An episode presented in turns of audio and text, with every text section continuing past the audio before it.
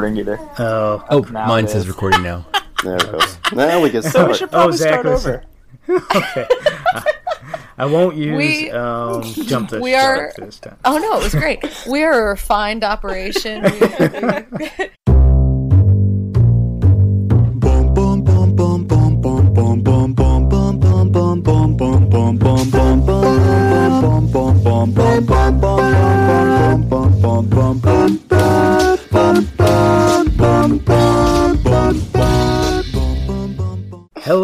welcome to the Catholic Nerds Podcast, your primeval source for quality Catholic nerdery.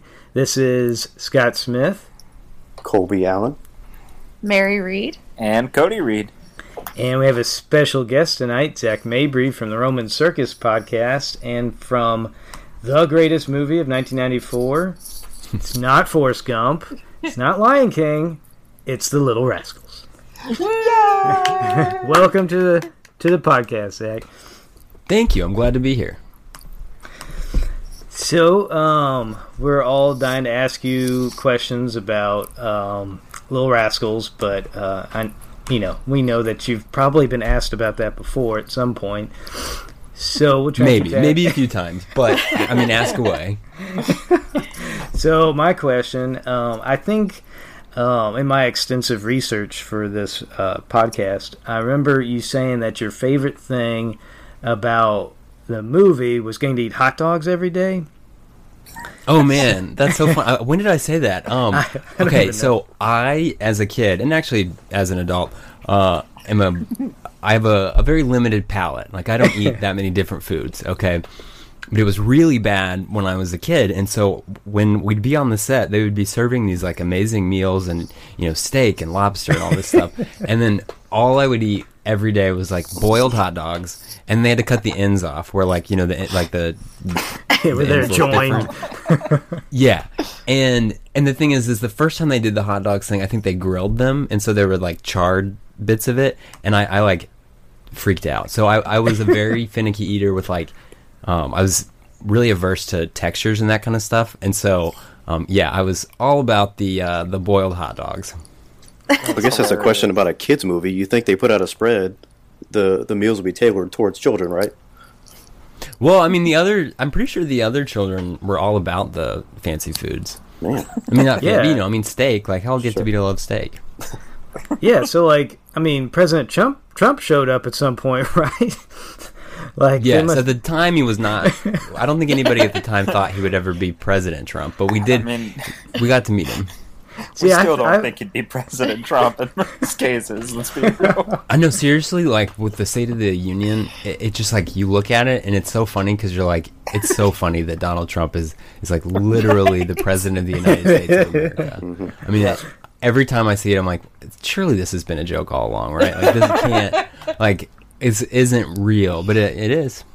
See, I have this, uh, you know, real, not real conspiracy theory that you know Real, he's not real. not not not Mitt Romney, but the real Manchurian candidate. You know, getting in all our movies as kids, right? You know, Mm-hmm. Home Alone two, etc., etc.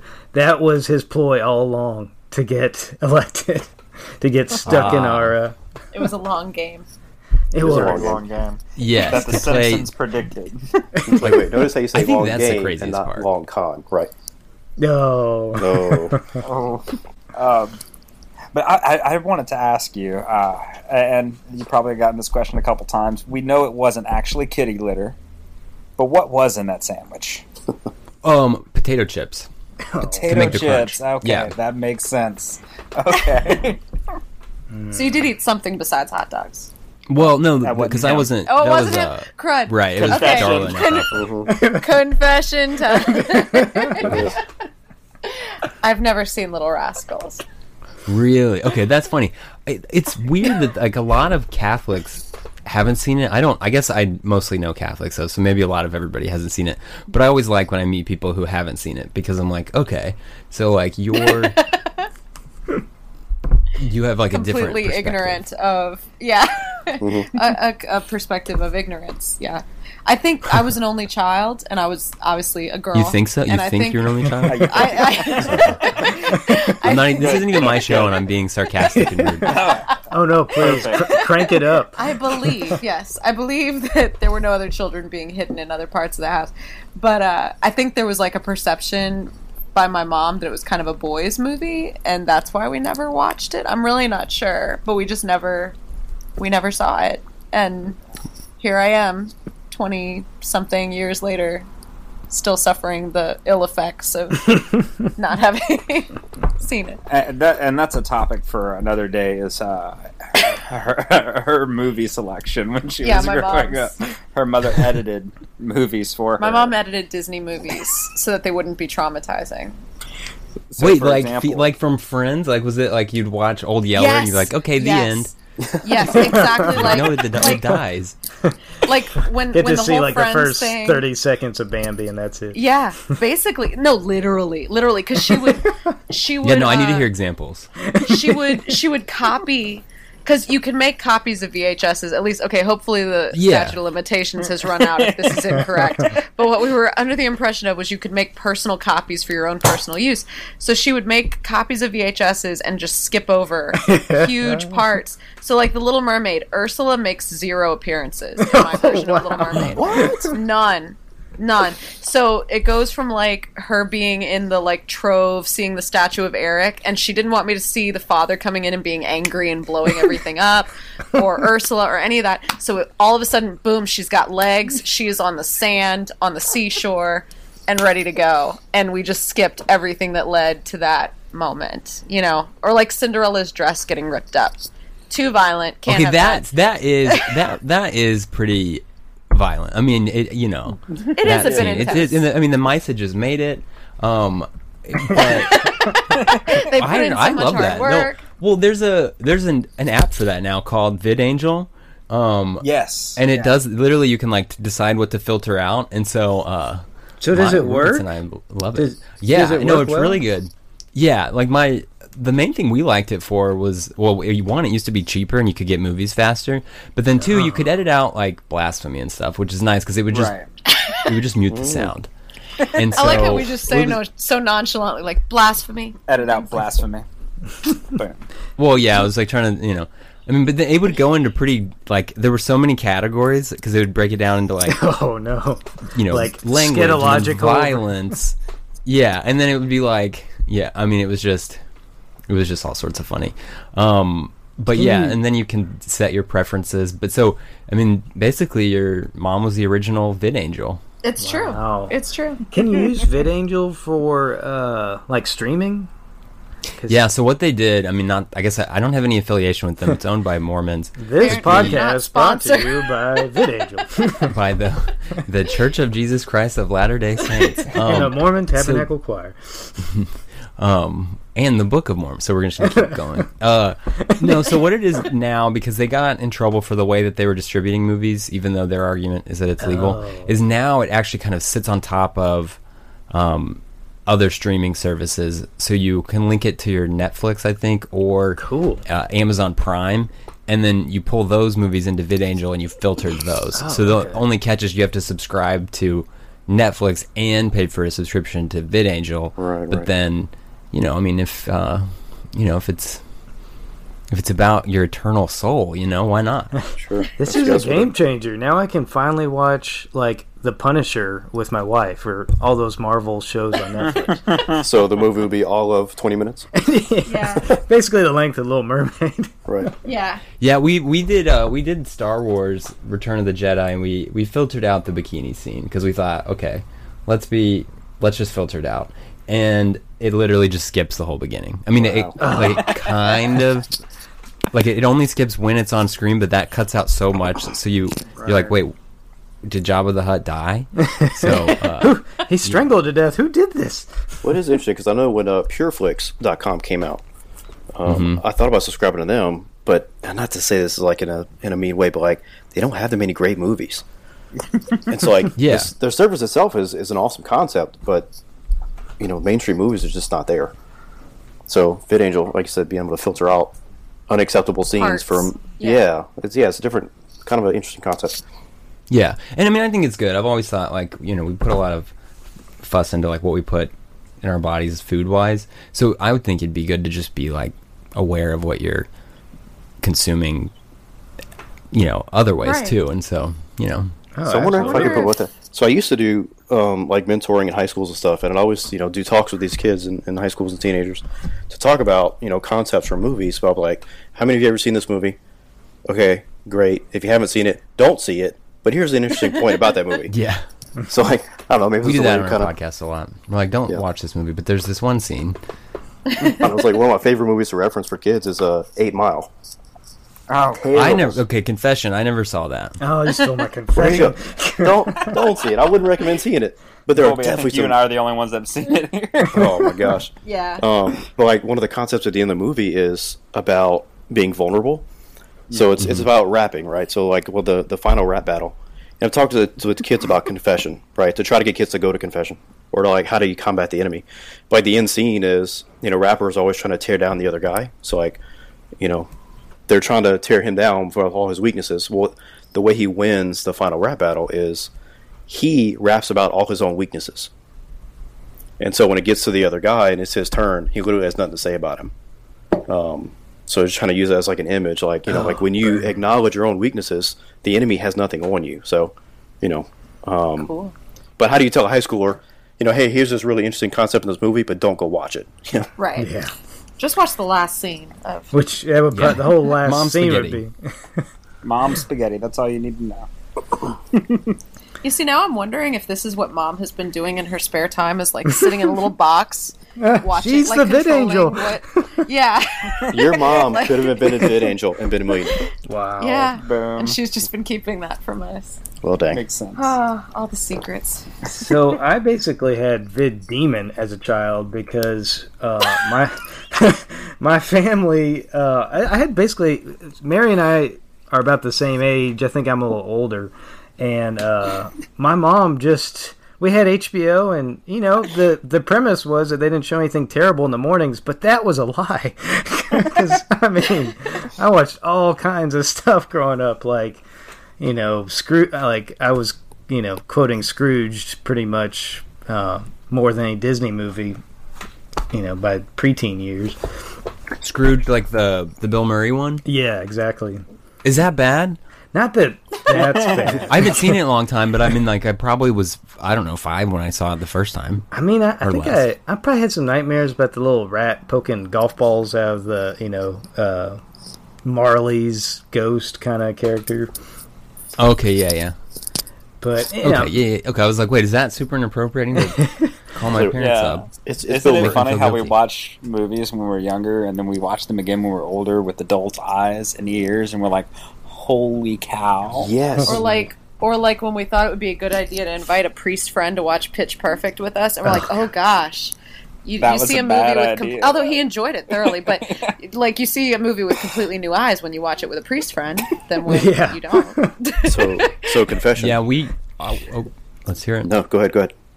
I was the other night. We were watching the Super Bowl, and we had a, a priest with us, and we, um, somebody thought they were they were trying to explain to him who Cardi B was, and so they went to Cardi B's Instagram, and I was like, just never ever do that. But especially don't do it with the priest. The priest was he was pretty funny about it, but uh, yeah, awkward moments.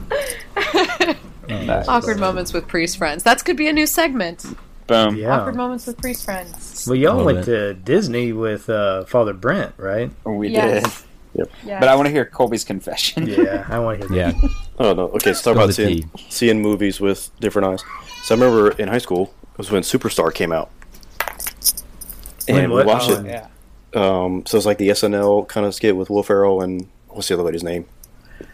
Uh, can't remember. Anyways, but I remember that movie for some reason in the context of being similar to Napoleon Dynamite, where it's just a goofy comedy. Years later, I remember sitting down and we were having a family movie night, and I was like, "Hey, let's watch this movie." I remember watching, you know, a while back, and it was so good with my parents. Oops. And about yeah, about fifteen minutes into it, I'm like, "Yeah, let's not do this. It's not a good idea."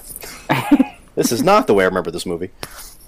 I tried showing my wife uh, like all the John Hughes movies that you know I, I think anybody born like 1990 and you know after maybe didn't get to appreciate as much. Uh, like we started watching Breakfast Club, and I couldn't believe how much uh, how much they cuss in that movie is crazy. I'm surprised I didn't you know pick that up more as a kid, or maybe I did. and I just blocked all that out. You mentioned Father Brent going to Disney, Yeah. and this isn't really awkward, but it's just fun story, real fast. Is that so? You when you go to Disney World, they give you different buttons to wear that say like first time or something like that. You know. So they gave Father Brent one that said "I'm celebrating," and you could write whatever you wanted. so he wrote the Mass. I'm celebrating the Mass. so Oh, that's amazing. so we're passing a worker, and he wasn't wearing his his collar or anything. Uh, he was just wearing like a t-shirt and shorts or whatever. And he passes a worker at Disney, and they're like, "Oh, what are you celebrating?" And he says, "The mass." Because I'm a priest, and there's just this silence, and she's like looking for something to say. So he starts to walk away, and as we walk away, we hear her say, "Peace be with you." and with your spirit. he did. He said it with your spirit. So anyway, that's like the most. That's that's the main thing that stands out to me from that experience. It wasn't really awkward or anything, but it was pretty great. Perks bet- of having a priest at Disney World. I thought you were gonna say he abbreviated celebrating to "I am celibate." Celibate. I know that's that what would was- have been good thinking. too. That'd have been good. That would have been good. Now we have to take him back. Yeah, do done. oh yeah. hmm So Round two. so Zach, I wanted um, since this is kind of a podcast about nerding out about things in a Catholic sort of way, more or less. What um what are the things you nerd out about? What are the things I nerd out about? Um, I, I don't have like a medium. I'm usually either completely clueless and uninterested in something, or a total nerd about it. I don't have a lot of medium topics. So, um, but like specifically Catholic stuff. Sure, yeah. Well, So- it can be Catholic. I I nerd out about comic books uh, and video game type stuff. Nice. Like, and and not just Catholic comic books. I do try to do some exegesis with it, but so basically anything. Anything, yeah. Because I do economics or business type stuff. So yeah, anything that grabs your attention.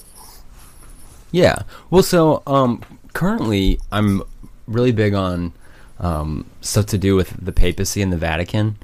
Um, I used to have a pretty bad attitude towards the uh, the Holy Father, um, and lately I've been that's not the case anymore, and I've been reading more about you know how the Vatican operates as a city state and the history of it, and um, it's really interesting, kind of the the exterior manifestations of the of the Holy See and, and what's going on there. So that's been my latest topic. So I'm reading this book called uh, or wait, I'm not supposed to say what I'm reading yet. Right?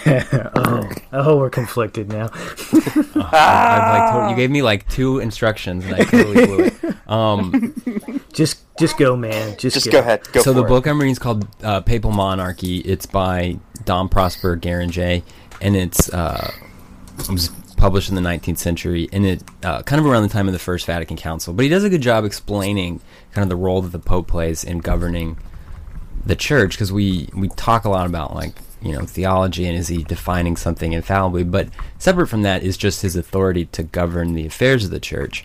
Um, and so it's fascinating to me to understand how this works, especially you know the way that the church relates to nations and and all of that. So um, that's been my nerdy topic is is that which is you know I, I feel like that's almost as nerdy as you can get with Catholic stuff, but I could be wrong. Um, It's it's pretty nerdy, yeah.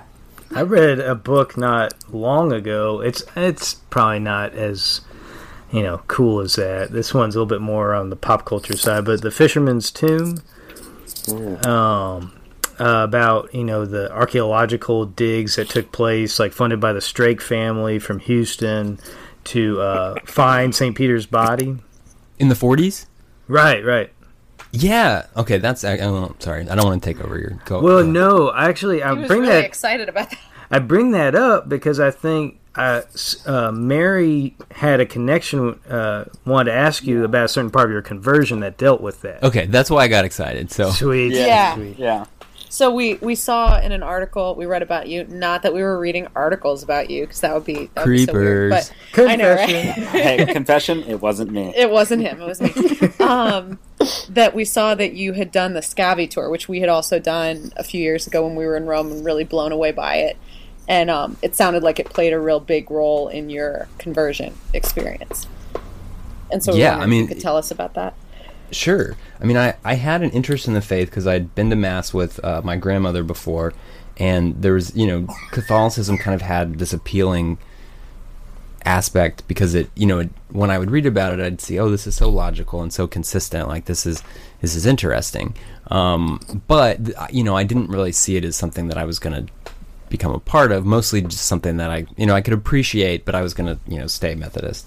Um, when I was studying abroad, we did the the Scavi tour, and we're we're going underground, and, and basically, I mean that once we got there, where the you know the glass, there's that chapel if you've done it, um, Yeah.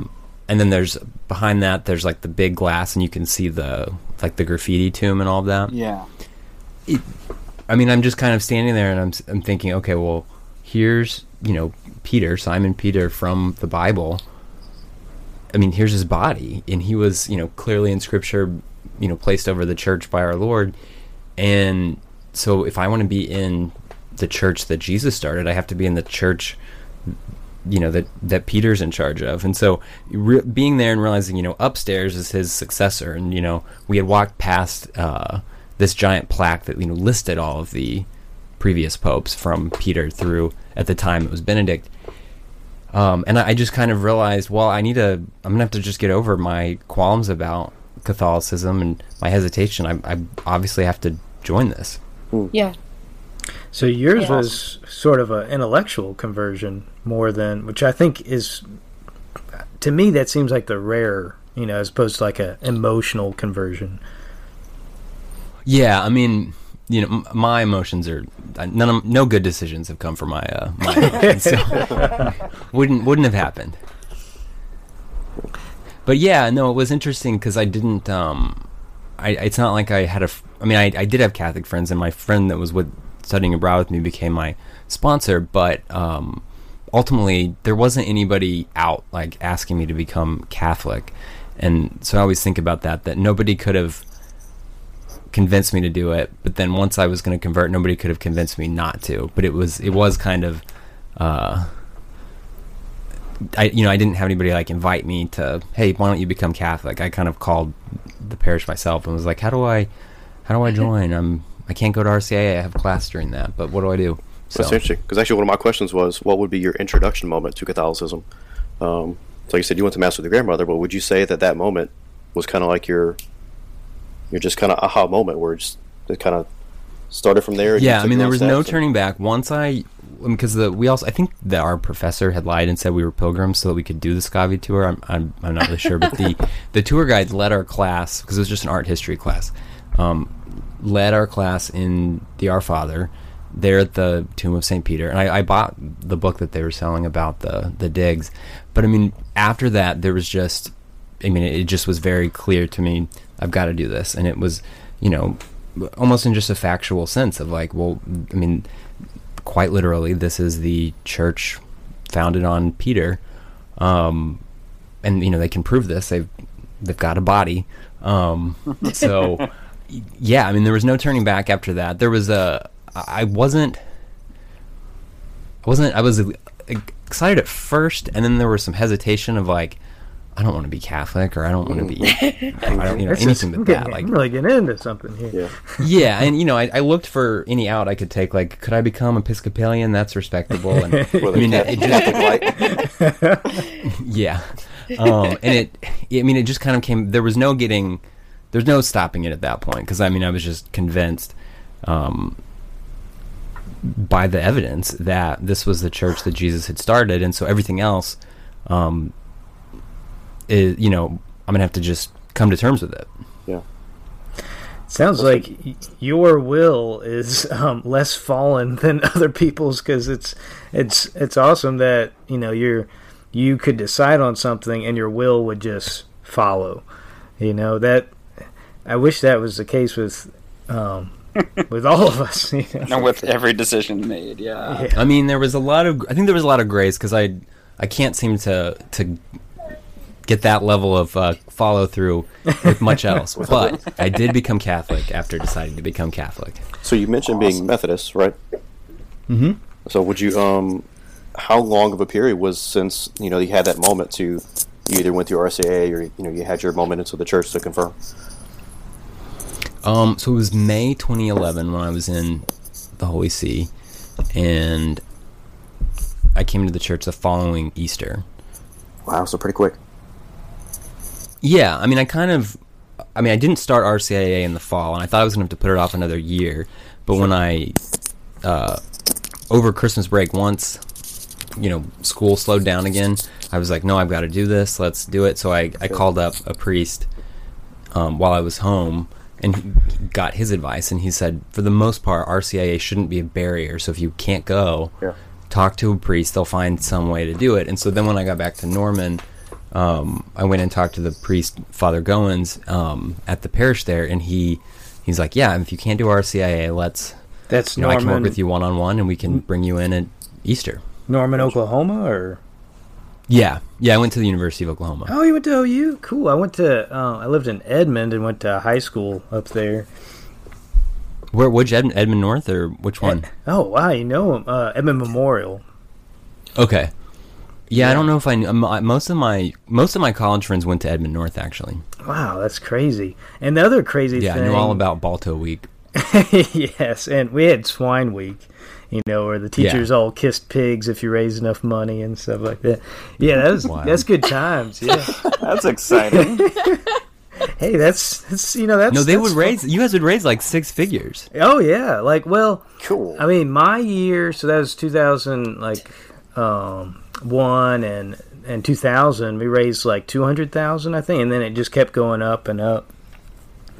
Actually, the the year after I graduated, uh, the senior prank actually got on Letterman because they threw like raccoon scent into the uh, lunch area and it created like this uh, just this mob and riot. It was insane. But Wild and crazy times. Raccoons. We did not know this about you, Scott. We're going to talk about this I later. know, I know. Well, um, We'll have to rethink some things. seriously, yeah, Th- that was all confession too. So I fulfilled that part of the show. um, but I wanted Zach. You said this all happened. The Scavi tour you took was May 2011, right? Yes. So that's crazy because my wife and I we were married May 20th, 2011, and then went to Rome right after. We were um, what's called the Sposi Novelli. That you know we kind of sit in a little special section on the dais. And you wear your wedding dress and stuff. Exactly, yeah. Yeah. And um and that was, you know, with Pope Benedict and we got the papal blessing. It was super awesome. Um but that you'd think being all of us from from Louisiana, right? You think that um being from Louisiana wearing a suit or wearing a wedding dress in that Roman sun wouldn't be all that bad, but um they actually had to um call uh, a, a monk driven golf cart. My wife was actually passing out in that heat. Oh my god! Oh my god! Oh wow. Well, I mean, it is. It was hot when I was there. I mean, I, I like just by walking around as much as we did and how hot it was. I, I think I lost like 15 pounds on that trip. and you do a lot of It's crazy. walking, yeah. Yeah. But anyway, I had been Well, pretty lazy and- before that in school, so I mean, So right at that same weight. time, yeah, right at that same time, Cody and I were like basically just getting to know each other on the trip to to Medjugorje in Bosnia. So I don't know. I just think it's funny that all these things were happening at the same time Yep. in that one month. What were you doing, Colby? In Your time? 11? May of eleven. Yeah. I think that was the last month of my missionary year with the diocese. Oh, that's cool. Mm-hmm. Yeah, so I was finishing up the missionary year in Houma and then moving to Lafayette like the next month. Cool. Excellent. Not as cool, but cool. No, definitely not as cool. I was walking away from the church at that time. Oh, You yeah, we're touring. Nice. well, that sounds awkward. Which Colby, Col- we haven't mentioned that you're also a convert to the No, faith. sure. Actually, Oh. one thing I want to share. So I'm also a convert. So a little bit of your story. I won't say Very the, nice. the intellectual aspect of it was fairly similar, but um, for me, it was a study of history. Uh, hmm growing up Southern Baptist. Um, and then in high school, that's one reason I asked you to like the time frame in your conversion, because mine's a little different in that uh, I first encountered or had my introduction moment when I was 16. Um, my father grew up Catholic, and so when I went to talk to my parents about it, my dad had the attitude of "been there, done that," and I don't want you to do it. Um, and so when was for- this? This was 12, no, 14 years ago. Oh wow. Yeah, so, but I was 16 at the time, so my, my parents were, you know, me being a minor, not quite on board. Um, so I had to wait two years to go to RCIA. Um, the whole time, you know, joining my friends with their, their life team group and, and going to different conferences. But uh, one of the good parts of the story was when I actually was able to go to RCIA, my mom and my brother joined me. Uh, so it became our conversion Oh, wow. story. Yeah, so my whole family actually, my mom was one of eight children. My great grandfather was a Southern Baptist French missionary that paddled up and down the bayous in South Louisiana to start Baptist churches. Uh, so to say that, you know, Southern Baptist roots run deep in my family is, a, is actually Wow. kind of a understatement. My grandfather is actually still a Protestant minister. Um, however, six out of those eight families have all converted or reconciled with the church. Wow. Um, so That's a great. I mean, that's wow. Sure. So, um, and also, like you said, like not actually go through RCIA. So, actually, two of those families um, did not go through RCIA, but either had a family uh, special concession for their confirmation, uh, or my aunt actually just got permission from the bishop and the priest in their parish. She did like a few classes and was able to be confirmed. Um, nice. So yeah, it's it's an interesting. But mine was, you know, not really a profound, you know, tour of the Vatican, but more of a study of history, and looking at my Protestant pastor and say, well, where is your link to the primacy of Peter? It's not quite there. So we need to figure out where this is coming from. You know, I mean, some of them act like it though. They basically say that you had these like, you know, fully Baptist groups, but they were just being constantly persecuted by Catholics. But it's funny because so much of Protestantism is wrapped up in like ideas from you know the Renaissance and the Enlightenment and all that, and you're like, you do know that these thoughts hadn't been invented yet, right? Like, there's no way that you. Mm-hmm. But you know, Have uh, Zach since becoming Catholic? Um, so so that's like what 2012 or so.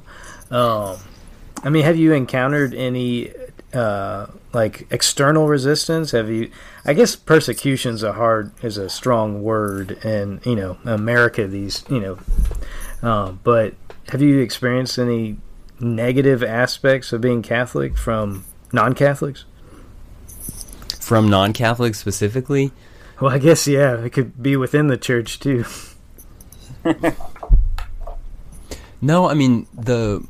I think the deal with that is that non-Catholics maybe um, historically had, you know, were pretty fervently anti-Catholic. Obviously, because they split off, so it, it all started from one conflict or another. But I, I feel like now there's, um, especially in America, I, I I don't think that there's a whole lot of uh, of teaching being passed on in Protestant circles, and so I'd never really encountered the the serious anti-Catholicism from non-Catholics. However, um, I will say that Catholics tend to be somewhat hostile uh, about certain topics. Like, I guess if you, when you get really excited about the faith, um, I think Catholics who are lukewarm take that negatively, and they can be kind of hostile to it. Right. To try to put that as diplomatically as possible. Oh, I think you succeeded in that, whereas most of us usually fail in that regard.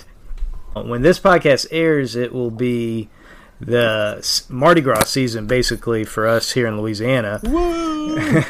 Mardi Gras being, you know, as the rest of the world rightly calls it, the day before Ash Wednesday, right? The focus maybe should be more on Lent than Mardi Gras. But um, have have you ever been down here for uh, Mardi Gras? Not for Mardi Gras. I came down uh, summer of 2010, um, and had a great time. But it was uh, it was summer, so it was it was not super crowded. I mean, we, we still had to go out, and I you know I tried the uh, hand grenade drink, which I love. yeah. yeah. Mm. Um, wait, hold on. The, Just hur- kidding. 'cause the it- hurricane. 2000 no, because it was no, it was the Nope. hand grenade. But since this was 2010, I get you. I get um, you. and I turned 21 in 2011, uh, It was. statute of somebody else. limitations, right? It was. Uh, yeah, it was Somebody the person you were like with, right? It was one No, of, well, yeah, it was pseudo. It was pseudo Zach Mabry. Um, it's one of those Shirley Temple hand grenades. yeah, it was this. Uh, yeah, it was a, a mocktail hand grenade. Um, no, yeah, but I, I enjoyed it. It was um, the. I like basically just the layout. I mean, because like, that's the the problem. Not the problem. I mean, I love Oklahoma and Texas, but they're both. Um, Texas less so, but Oklahoma. It, they're, they're built in a very um, kind of American Protestant way, where it's a grid. Yeah. Whereas Land you know, run, right? Catholic. Yeah, um, land run, and, and really, just also the if you notice, like Protestant dominated cultures build these sort of efficiency minded. Uh, you know, it's it's a part of like the Protestant work ethic almost, and then the Catholic towns, especially throughout Europe and former Christendom, is if you notice they're they're laid out in this more organic way. So everything may not be straight lines and grids and stuff, but you know, you've got like a church and then these open piazzas and then the house. You know, you can w- go everywhere. The so you see a little bit of that in the parts of the United States that were more Catholic at some point, and so uh, New Orleans was one of those, and a lot of California is like that, in my opinion. Well, see, yeah, the major, Santa Fe, New Mexico is like perfectly Catholic. So- The layout, not the So I definitely noticed that. So like the major cities here are mostly centered around the cathedrals. It's Yeah. like the heart of downtown is usually either the cathedral or the cathedrals within a few blocks of the courthouse and the other, you know, major municipal buildings. Um, yeah, no, I definitely echo your sentiment because, like, being in business, I travel sometimes for work, and I'm always amazed with the difference in either commercial layouts of like commercial districts within Louisiana versus other cities. Um, and actually, I kind of like the way it is in other cities sometimes because it's a lot easier to navigate. but Yeah. uh, but uh, yeah, no, I definitely I get what you're saying about the perspectives and how the the you know just the towns are laid out. Yeah, I think the um, you know one of the points of having not so much the steeple that's but the you know the cathedral being the tallest building in town for you know most of Western civilization till the you know skyscrapers and Bauhaus came around. so a fun story about being tallest building. Sorry, I don't want to cut you off. oh, you're good. I'm just rambling.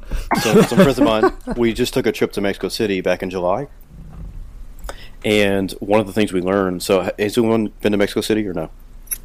No. I've never been. Okay, in so our dreams. it is. It is. confession. There you go. I'm catching on. it's extremely dynamic in that like there's this very beautiful aspects of the city next to the slums. But one of the things that caught my attention was the cathedral, the Metropolitan Cathedral. So in Aztec culture, right, um, basically to tell the either the chieftain or the high priest of the one that you take over, kind of a middle finger gesture, is to build your temple higher than his. Nice. And so what they would do is over generations, um, some of them once they conquered that area, they would build their temple on top of the existing temple, right?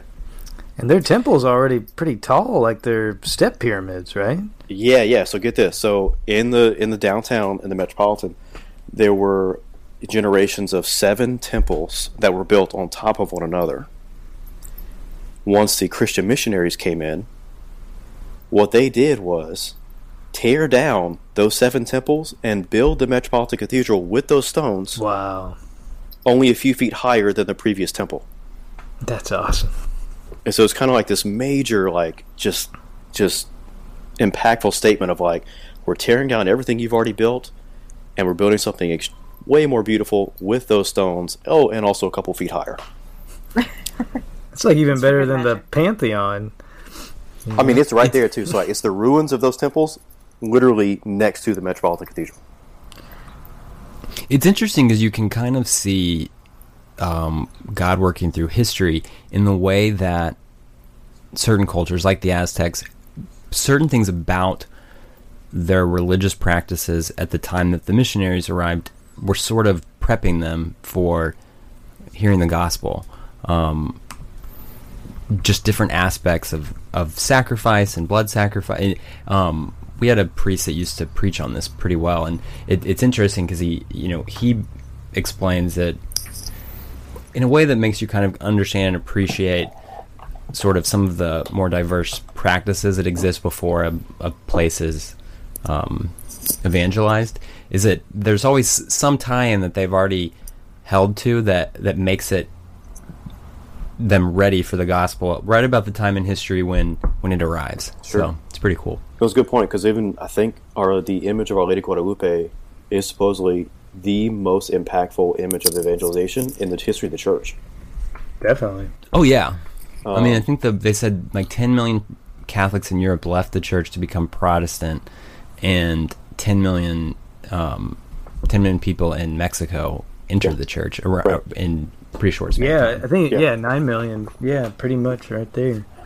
And then it's still the like at least in the Western Hemisphere, maybe in the world, the most visited holy site, not just Christian holy site, really. Yes. which is crazy. I didn't know that. Which is So crazy we were there. to think about. I wouldn't say it was the off season, but we were just like a random day in July, and uh, it was packed. I mean, it was insane. So I can imagine on holy or feast days, you know, what it's like to be there. So yeah, I'm I'd love to see it one day. I'm looking. It's, at, it's it's an experience. I definitely recommend it. So yeah, I confirmed. Uh, it's the third most visited sacred site in the whole world. Wow. And another another interesting thing, because yeah, I mean, we could have a whole podcast on Our Lady of Guadalupe. It's just one of the things I learned recently True that. was that um, the the tilma, the way that the uh, image is on the tilma, on like you know, because the tilma is that rough uh, fabric made of cactus fibers. Um, the way that the image sits on the tilma, um, depending on your vantage point of you know how close you are to Our Lady and what angle, she'll shift her ethnicity. She'll shift from Wow. being either Spanish looking or a native Aztec looking, like a native Mexican looking. Because Uh, it- as and that was meant to be sort of a wedding of you know the two cultures that were having a lot of conflict together. So she's trying to bring them both together with that, which is Right. you know mind blowing. Right. And then uh, Wow, I I'd never heard that. Yeah, it's ba- it it's mimicking like you know how like the carapace of a beetle, like a beetle shell, like it has that kind of iridescent color quality when you when you look at it from different angles. It's basically doing that, which you cannot do. An artist cannot create that, you know, using natural means.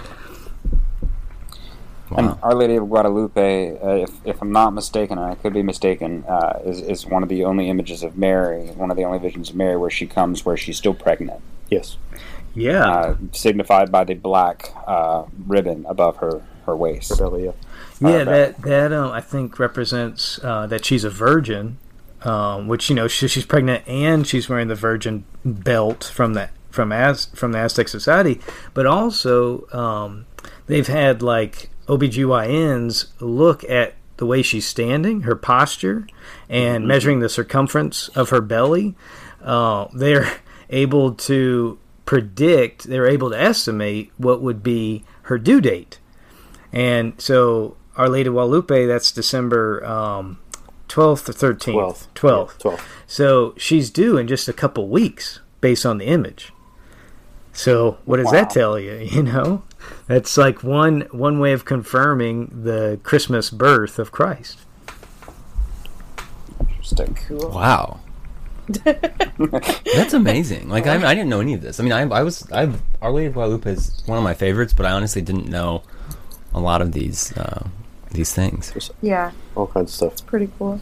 So, I mean, yeah, it's like every time you go back to Our Lady of Guadalupe, you can find out some new amazing, miraculous thing about her. She's just like the gift that you know keeps on giving. Just keeps on giving. Because they're still finding out Because new Mary's stuff.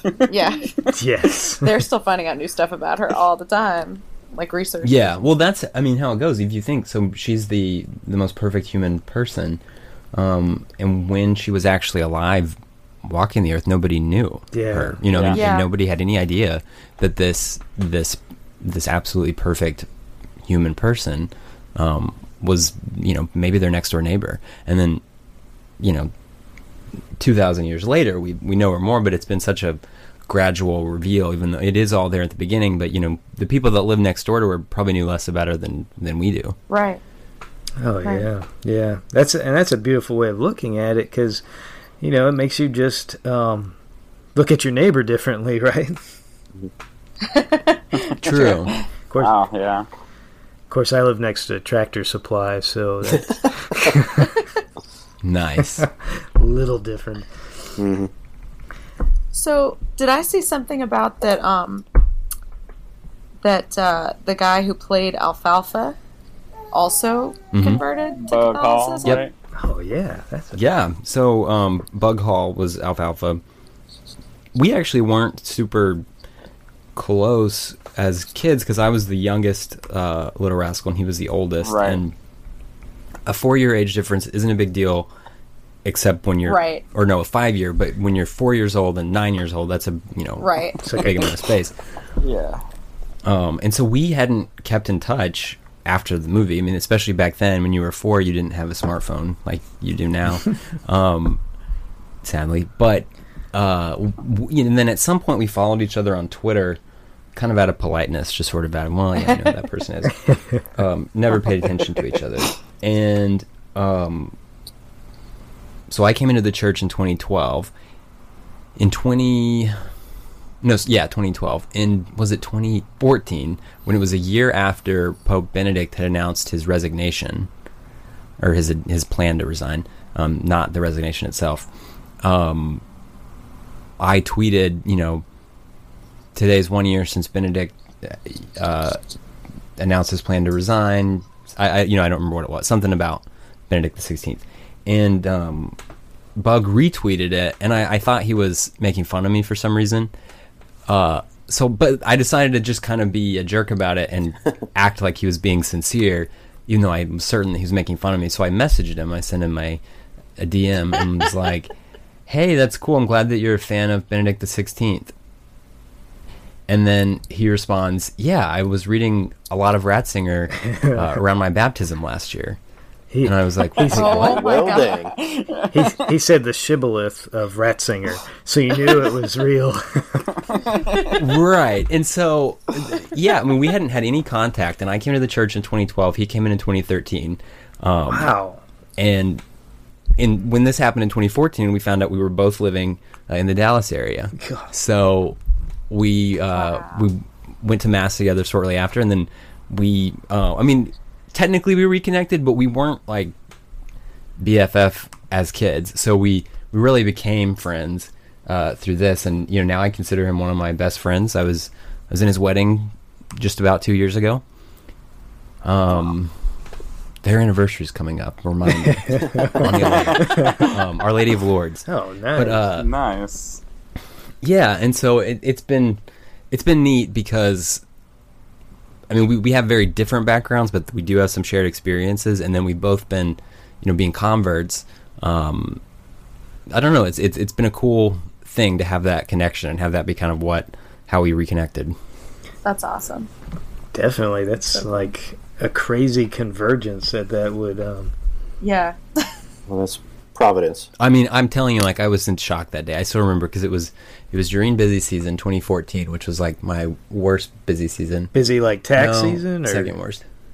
Well, I was in at the time I was doing external audit, so it was like for financial statement reporting, um, which I don't doesn't think have we've anything to do mentioned. Have we mentioned your your career I'm sure until we- now? I don't think. yeah. Hopefully not. No, I'm just um, but the we were working, you know, nights, weekends. It was wild, and I just remember being in shock, and I was like, I don't know how I'm going to focus on work. This is crazy. Like this guy, you know, was in Little Rascals with me. I haven't seen him in 20 years, and he converted. And at the time, I didn't really have Catholic friends.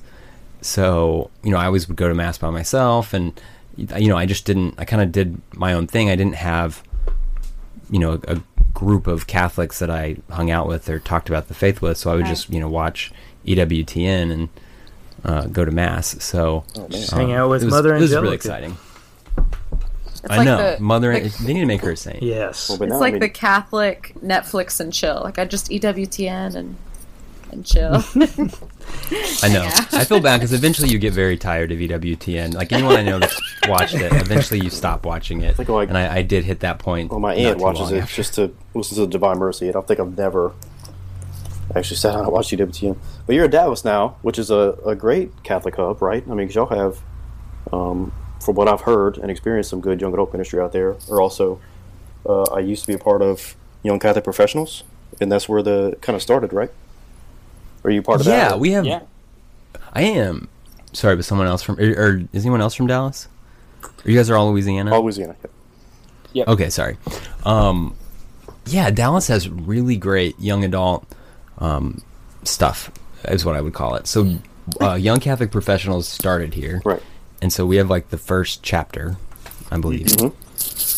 Um, I'm, I'm a member of that. I don't make it out to the activities as much as I wish I did, but uh, I do enjoy being a member and going to some of the panel discussions and the happy hours. But then the first parish I joined when I came to Dallas was St. Thomas Aquinas, and in 2014 they started a young adults group. So th- that summer, um, I joined the young adults group there, and then it's become this amazing ministry. You know, they, one of the people that volunteered to help with it at the beginning is now a full time employee at the parish to run the young adults program. I mean, they've it's been so successful, um, and it's it's reached so many people, and there've been marriages, there've been you know people finding religious and priestly vocations, and my best friends in Dallas are all people I met through or not all. I have friends, other friends too. No offense to any of them, but like my core circle of friends that I you know talk to all the time, pretty much all tie back to St. Thomas Aquinas, young adults, um,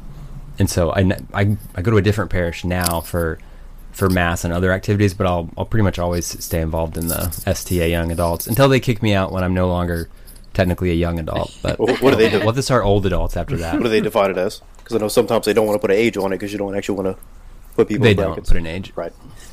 Yeah, I, I'm I'm I was part of the uh, core team for young Catholic professionals out here in New Orleans for two years, and uh, just kind of finished up our two year two year anniversary there. Um, but uh, I'm also the Young Knights of Columbus uh, coach. Oh, the here. extremist Knights of No, no, the- the- yeah, yeah, yeah. The radical Yeah, Knights of we're- Columbus. Yeah, they're I know. They're- I, I'm like explaining to non-Catholics that are asking about. it, I'm like, literally, I've never heard of anything that they do other than pancake breakfasts. But sure, I'm sure. Evil, evil wickedly- pancake breakfast. Yeah, evil pancake breakfasts. We invite Santa Claus to come. You got to remember that. All right, they're bad. And what is Uh, Wait, what- the, the indulgent fried fish dinners on Fridays and Lent. Yeah. yeah, that's right. Oh yeah. yeah? So, But, uh, So decadent. So we, I'm, invite- uh, we we defined young adult as like under fifty. yeah, that's right. A very. Very That's like young. like that's like for most of human history longer than you lived. Like I don't yeah. like like 50. You'd be like the village wizard. Like I don't even. Yeah, you'd have underlings by that point. Yeah. Yeah. So uh, yeah, I'm in the KCs too, and um, I, or as I like to call them, the anti-Masonic party. And I know. See, I've I've Masons on one side of my family, and it's it's a battle. I'm always having to fight. oh wow, we recent I know. we recently my wife's um, uncle, uh, great uncle, passed away, and he was um, like me, uh, which I always have to bring this up, a fight in Texas Aggie. Oh God! So we're thought we were gonna have one episode without it. I was really No. excited. So we thought uh, they sent us So kind of a, a box of an, uh, inherited items, and we were hoping it might be some, you know, quality Aggie gear, but it was all his Masonic gear, and we were like, now what do we do with this? Do I have to bury this? Do I have to burn? You know, what do I do with it? Yeah, I'd probably Great burn it. question. Burn it. It's hard because it's sentimental because it's like your family member who you love. But I just decided, like, I just was like, you know, you've just gotta. Because I have one of my great grandparents was a Mason, and that's what. Um, whenever I bring up how bad the Masons are, my dad's always like, "Well, you're talking about Grandpa Dozier when you say that," and so I'm always like, "Well, I just have to." I just have to think that, that in the next life he's glad that I'm opposing this, and he, you know, Yeah, when uh, I don't know if so. Where were you in Oklahoma? Where did you grow up? Besides, I mean, I- besides Norman. Um, I grew up in Tulsa, or just outside of Tulsa, Oh, in Broken Arrow, and then went to Norman once I went to college. because we in in Guthrie, which is you know, I mean, granted, it is an old state capital, right, of Oklahoma. It's like the coolest little town. yeah, they filmed like uh, Twister there, I think. but it had. Nice. I tried tried out for Twister, but they they didn't. They got rid of my character. So you actually had some scenes, or No, um, before it even. I mean, the part that I tried out for was going to die really early, and then they replaced it, and they killed the dad instead. So what? Yeah, I wanted. Like when he blew away on the door, that was going to be me. Yeah. Not necessarily- that was like- the part I tried out for. Oh, But That's they decided like to be of too first- traumatizing. That's Yeah. like Yeah. after post. you probably didn't even mom know. Did I just spoil that for you, Mary? No, no, no, no, no. no, post post my mom editing all my movies. That scene was like one of the first traumatizing scenes I ever saw, and it's not even that bad, but so it sticks with me. Like whenever anyone mentions the dad blowing away, I'm like, oh no. well, Not that. another traumatizing scene in that movie is uh, the, the most the scariest scene. Like for me in all film is that you know right when the Guthrie drive-in movie theater screen blows away, they're doing the scene from The Shining where he's in his mm, big wheel, you know, going around the the uh, carpeted hotel hallways, and then all of a sudden it's the sisters, right, that pop up right when like the twister blazes through. So I know those sisters are scary. they're yeah, they're the worst. I don't trust twins because of that.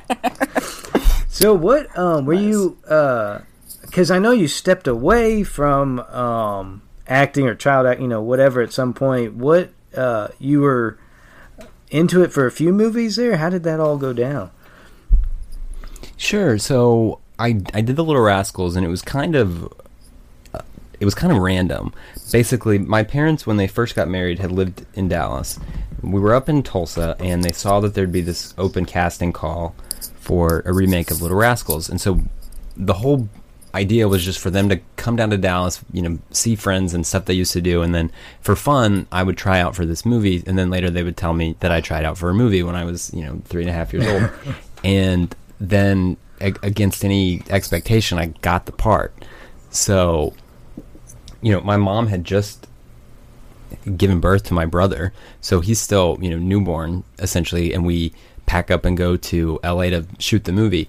Um, after Little Rascals, there were other movies that came up as opportunities, um, but my parents had a rule that uh, I could only be in a movie if the movie start to finish was appropriate for th- my age at the time. So, you know, being five years old, I could be in a movie only if the entire movie, start to finish, was appropriate for a five year old. Um, so we would the other parts that I got had things in them that weren't appropriate. My parents or my mom and agent would send back, okay, you know, if you if you'll cut these things, he can do it, and they would say, well, we've got you know a thousand kids who their parents would literally let them smoke a cigarette if we paid them. So. Oh I mean. I mean, that's an exaggeration, but basically, for the most part, there's plenty of parents who, uh, unfortunately, just will put their kids in anything. So um, we turned all those down, just like a handful of, of things. And I kept looking for other parts, and we would go back and I would do auditions and stuff. But it, there actually weren't any other movies that I did. I did commercials, um, and then once I was nine, decided I, I didn't like because I would we'd go back to Oklahoma. I'd be in school, then I have to pull out of school for a few months Oh, to yeah. go do auditions and shoot commercials and look for new movie parts. And when once I was nine, I was like, you know, I don't I don't want to leave my friends. I don't want to leave school. I just want to be normal. So we we stayed home after that. Yeah, because uh, Spanky was like the Smucker's jelly kid for a while, right? Welch's grape Welch's, juice. that's it. Welch's, That's right. I know, and that was uh, yeah, that was. I wish I got that contract. That was Oh, regrets. I know. Well, we um we're getting to be about that time. Um any last pressing awesome questions for Zach before we before we wrap it up? So I got one quick question, and this kind of ties into the my what you're reading. Oh yeah, we skipped that about entirely. Your recent fascination with the Pope. Have you ever read the book The Pope and the CEO? No. Okay, so I know you're a CPA, right? Yeah. So business minded, you kind of work around business all the time. Um, This book called The Pope and the CEO. I read it a while back and actually want to start rereading it again. But um, Andreas Widmer was a papal guard, um, Swiss papal guard. Uh, once he finished with that, he kind of went into business consulting, and so he wrote this very short book um, on his experience with meeting the Pope and how like his experiences and influences about being around the Pope um, impacted his life within business consulting. Oh wow. It's fairly simple, you know, when it comes to like you know strategy or like that type of stuff, but uh, but it's it's very good. So if you haven't read that, I would recommend it. Cool. Yeah, I'll check it out. I just pulled it up on Amazon, so I won't forget. That's neat. Thank you. No problem. Is there anyone else? Uh, well, I guess Cody needs to introduce the uh, the what you're reading segment. Yeah. So, what you're reading? Oh God. Are we going to explain the reference there? I don't know if you've ever watched Phineas and Ferb, um, but it's a play on uh, Isabel's intro every time she walks into the scene uh, and greets Phineas and Ferb with a "What you doing?" So we have "What you reading?" So now we're stuck with this. yeah. nice. I, I have never seen Phineas and Ferb, but I'm, I'm actually maybe interested in watching it now. Oh, there you ah, go. There you go. You just There you evangelize Phineas and Ferb. Brilliant. There you go. Boom. One of the greatest kid shows of all time, in my opinion. So Oh. I'm not reading anything particularly Catholic right now. Um, I'm still well. I'm still reading John Bosco's Dreams, but um, I started the Graveyard Book uh, by Neil Gaiman recently. Um, the premise is this boy uh, survives the murder of his family by crawling off, like he's an infant, crawling off into a graveyard, and he's raised by ghosts and some you know less desirables besides a ghost. But it's a it's a pretty cool premise. Um, it's almost like he goes to purgatory. You know, it's almost. um, but you know, so that that that's that's what I'm reading. I think that happened to a friend of mine once. yeah. it's a it's a household thing. yeah. I'm Wow. I'm I'm I've completely caught up on uh, Walking Dead, uh, and yes, reading, not the the move the show, but uh, the the graphic novel, uh, and it's getting so intense. Um, even more so, kind of like pitting the idea of. Um, this new civilization versus bringing back an old civilization based on the caste system. So it's really interesting where they're going with it. That's like the Um, alphas and the betas and that kind of stuff. K- kind of, yeah. Like basically, they, they're doing it based off of what you were before everything went to pot. Uh, would determine what you get set up with in this new society, uh, and how well off you'll be set up. Uh, so it's it's, it's interesting. Um, I'm also uh, working on the uh, Marvel Secret Invasions, uh, which is fun. And I I can talk more about that later. And the Hunt for Wolverine. Oh, you Uh, love as far as specifically Catholic, I do. I'm excited about the the new uh, Avengers movie coming out because uh, Wolverine will be there. Uh, I've been working uh, working my way through Benedict XVI Spe Salvi. Uh, I mentioned that last time. John Paul II Fides et Ratio and Augustine Confessions, but more specifically focusing on Spe Salvi, uh, talking about. Uh, kind of what faith is is uh, kind of very interesting. Still kind of in the beginning stages of it, um, but it's a lot of fun to kind of parse through the kind of the depth of what he's saying. So, anyways, that's what I'm reading. I've been reading articles about this guy named Zach.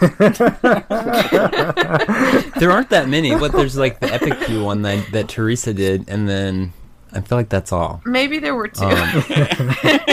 articles slash podcast description. um, along with The Crunch, very- yeah, the that yeah. Anyway, yeah, some very thrilling renditions of of the very hungry caterpillar. Um, I feel like That's Eric better Carle, right? Yeah, Yeah, 'Cause that- we need we're- better feminist representation here than I'm providing. yeah, at least talk about brown bear, brown bear. Seriously. I know, right? I have a considerable size stack of books next to the bed that I have every intention of reading in the near future. Um, so yeah, probably the next book I'm going to tackle. That'll be my goal by the next podcast to have started Scott Hahn's uh, "Understanding Our Father." So I'm, Oh. I'm putting that out there so that now I, I'm going to be held, Held accountable. accountable. Yeah, that's that I you have to have something to say. You mentioned on the last episode, right? Yeah. I mentioned that we had it. But now you're committing to reading it. right, Exactly. right, exactly. Nice. So yeah, Nice. Uh, also, if y'all will uh, pray, ask for the intercession of, uh, you know, any of the above, St. Thomas of Kempis, Louis de Montfort. Um, I'm trying to update. We're doing a Marian consecration for the upcoming men's conference, and I've Uh, been yeah. updating the language of, uh, you know, all the readings for the days of Marian consecration because, like, uh, you know, it's amazing how quickly the these and thys go over a lot of um, our guys' heads. So, um, so help me make sure I'm uh, not butchering the you know wonderful gift that Saint Louis de Montfort has given us. Yeah, I love that. That's one of my favorite Yeah. um, devotions. Well, I have to. We'll have we have a series of videos we're doing too. So I'll uh, I'll have to send them to you, and you can tell me if we've um, completely missed the mark. I'm probably not a good judge of that, but I'll I'll try. I like watching videos, you know. videos are good. and hey, he could come to the the men's conference That's right. whenever it Unless is. it's already When sold is it? It's uh, March 9th, so it's always the first Saturday of Lent. It's uh, it's this organization we started, the Men of the Immaculata, and uh, every year we have a thousand men at. Well, all we can really do is a thousand because we filled up the largest local church, right? Can't fit them anymore. So we have to go to like the Superdome is our next step. Nice. Clearly, the only next. Clearly, the only next option, Yeah. right? yeah, and that, that not that Yeah, and then. Oh, sorry. Go ahead. I was gonna say not that that even though it's the home of the saints, it doesn't count as sacred space. This is true. Yeah, and so then I kind of mentioned it. The book I'm reading is called The Papal Monarchy, um, and the time period is uh, just before the First Vatican Council, and there was just a lot of debate happening about what the papacy was about because it was clear to everyone that the the Pope was about to be, you know, deprived of the papal states because of the like Masonic revolutionaries in Italy. Um, doing the overthrow and realizing that so much of the understanding of the pope now was going to that was sort of just there was now going to have to be explicitly spelled out because what was his role going to be now that he doesn't have territory? You know i mean he had always had this spot that he ruled and now he was going to be they didn't even know if they would get to keep you know vatican city at that point. Um, so it's interesting the the arguments about you know how the church is governed and the way uh, the way authority is divided up and or I guess the way it isn't divided up but um, it's it's fascinating. Um, and it, it it puts a neat perspective on today because I think um, diplomatically like a lot of Catholics get nervous about Pope Francis. And the more that I read about the papacy and the history of the papacy, the more I can appreciate Pope Francis and also not be worried about it. You know, and I, I can enjoy, um, you know, this papacy more. Whereas, you know, for a while I was pretty sour on, on how things were going. Um, but it- I was actually I listened to I think it's one of your episodes in your podcast where you all talk about um, respecting the office but not the man. Was that in one of your episodes? I don't remember some. well, if it was, and that may have been before, I, I have a, a point on that. Sure. Well, do we have time? Can I make it yeah, go for it. So, so I guess look at the at it this way: you've got the man in the office, so the man being Pope Francis, uh, Jorge Mario Bergoglio, and then the office is the papacy established by Jesus Christ, you know, head of the church. Um, if you do want to, I guess, just in your mind separate them and realize, you know, the man is a man, um, but the office, you know, it's of critical importance. I mean, it, it's you know, you're you're in the church if you're subject to the Pope. Um, you're you're in kind of this gray area at best if you're not subject to the Pope. Um, and you know, think about how much respect an office like that. I mean, you know, the president of the United States was established by the Constitution. The you know, the ruler of any country was established through you know this and that. I mean, the the papacy was established by Jesus himself. So, you know, separating it, thinking about how much you owe it, will then realize there's no practical way to separate the man from the office. right. So you can't, you know, say, "Oh, I'm only genuflecting to your office. I don't like you." I mean, so you can intellectually separate them for the sake of, of realizing how important the office is, and then realize that there's no practical way to actually separate them. Right, right. So, um, and there is a lot to really like about this pope, um, but it's also important to to understand the the importance of the papacy and that you know what I would tell people who are strong critics of, of Pope Francis is that let's say the next pope is the exact pope that you're dreaming of. Um, if you spent your whole, if you spent Francis' entire papacy tearing down the office to get back at Jorge Bergoglio, um, your you know super pope that's your perfect choice is going to have to spend his whole papacy gaining all that territory back. Right. So it doesn't make sense for Catholics and Catholic institutions to be opposed to the pope, even if maybe they disagree with this or that about his you know style. Style. Yeah, no, it kind of reminds me because, like, I mean, you made an earlier point about how you know converts can be a great asset to the church, but also kind of a, a thorn, and you know, our, our zealousy for you know certain aspects of you know matters of faith and morals. Because we had an incident here with one of the high schools where there's a group of I wouldn't call them friends, I would call them good acquaintances. um, they're all converts, and there were some discrepancies with the leadership of the the church, and they were very vocal about you know either their oppositions or their concerns, quote unquote, with the new papacy, and, and it caused some hiccups with the the leadership within their schools and their teaching positions. Um, and they actually ended up losing their jobs because of it. It was fairly traumatic. Um, Wow. Yeah, but again, it's like kind of like you're saying, like you know, there is no logical way to really separate the man from the office if that is what the Lord Himself ordained, and so. And I've seen firsthand, as we've talked about, you know, some of the issues that that can cause, and um, you know, there's, there's, Yeah, you you have to you have to figure out how to stop being American because that's the thing. Like it's so ingrained in us to like, you know, our leaders have approval ratings and we get to vote on them and they're supposed to represent us, and none of that applies to the church, and none of that is how Jesus set up the church. Well, and ev- Um, everyone's opinion matters, so you have to be listened to, right?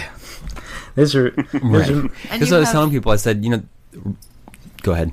Oh, I was just gonna say you have an obligation in the United States to express your opinion. Almost, you know what I'm saying? Like if you're not expressing your opinion, you're falling short of your civic duty. You know, and it's not like that with the church. Right. Yeah. I mean, it is. It's viewed as like patriotic to to vote. I mean, that's just a whole nother tangent that I won't get into. But um, yes, you kind of have to learn to not be American in how you approach the church, and that's where I think understanding how the how church authorities kind of always worked is helpful. And I mean, you know, as converts, I think we've got to you got to take the rough with the smooth. So of course we love everything the church teaches, and it can be frustrating if it seems like leaders of the church aren't sticking to that. But um, God knows who who's leading the church on earth, and and God's still in charge. Uh, so you know the God that told Samson he can't cut his hair and told Adam and Eve not to eat from a very specific tree. Um, is aware that there's a man in white that says things that may drive you crazy, and you've just gotta, you know, gotta go with it. I just trust that the Holy Spirit brings into the you know the spirit of the church the charisms that are needed in the moment. Um, and again, it's just it's just trust.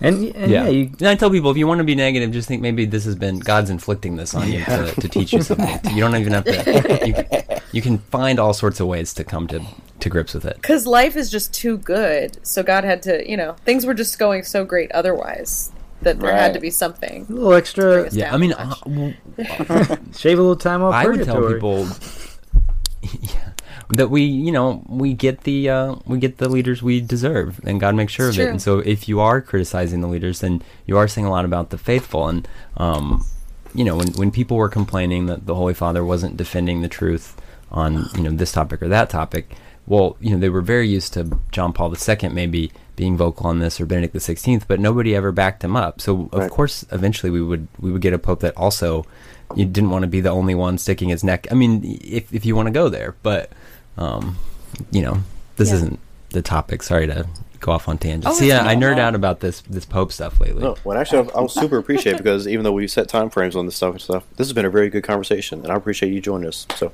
Definitely. This was fun. Thanks for the invite. Have me back whenever. I loved it. So what are you doing tomorrow night? All right. Well, thank you for uh, nerding out with us, Zach Mabry. Uh, we are the Catholic Nerds. Scott Smith. Colby Allen. Mary Reed. And Cody Reed. Please do subscribe to this podcast and share it with all your friends, Catholic or not. Um, and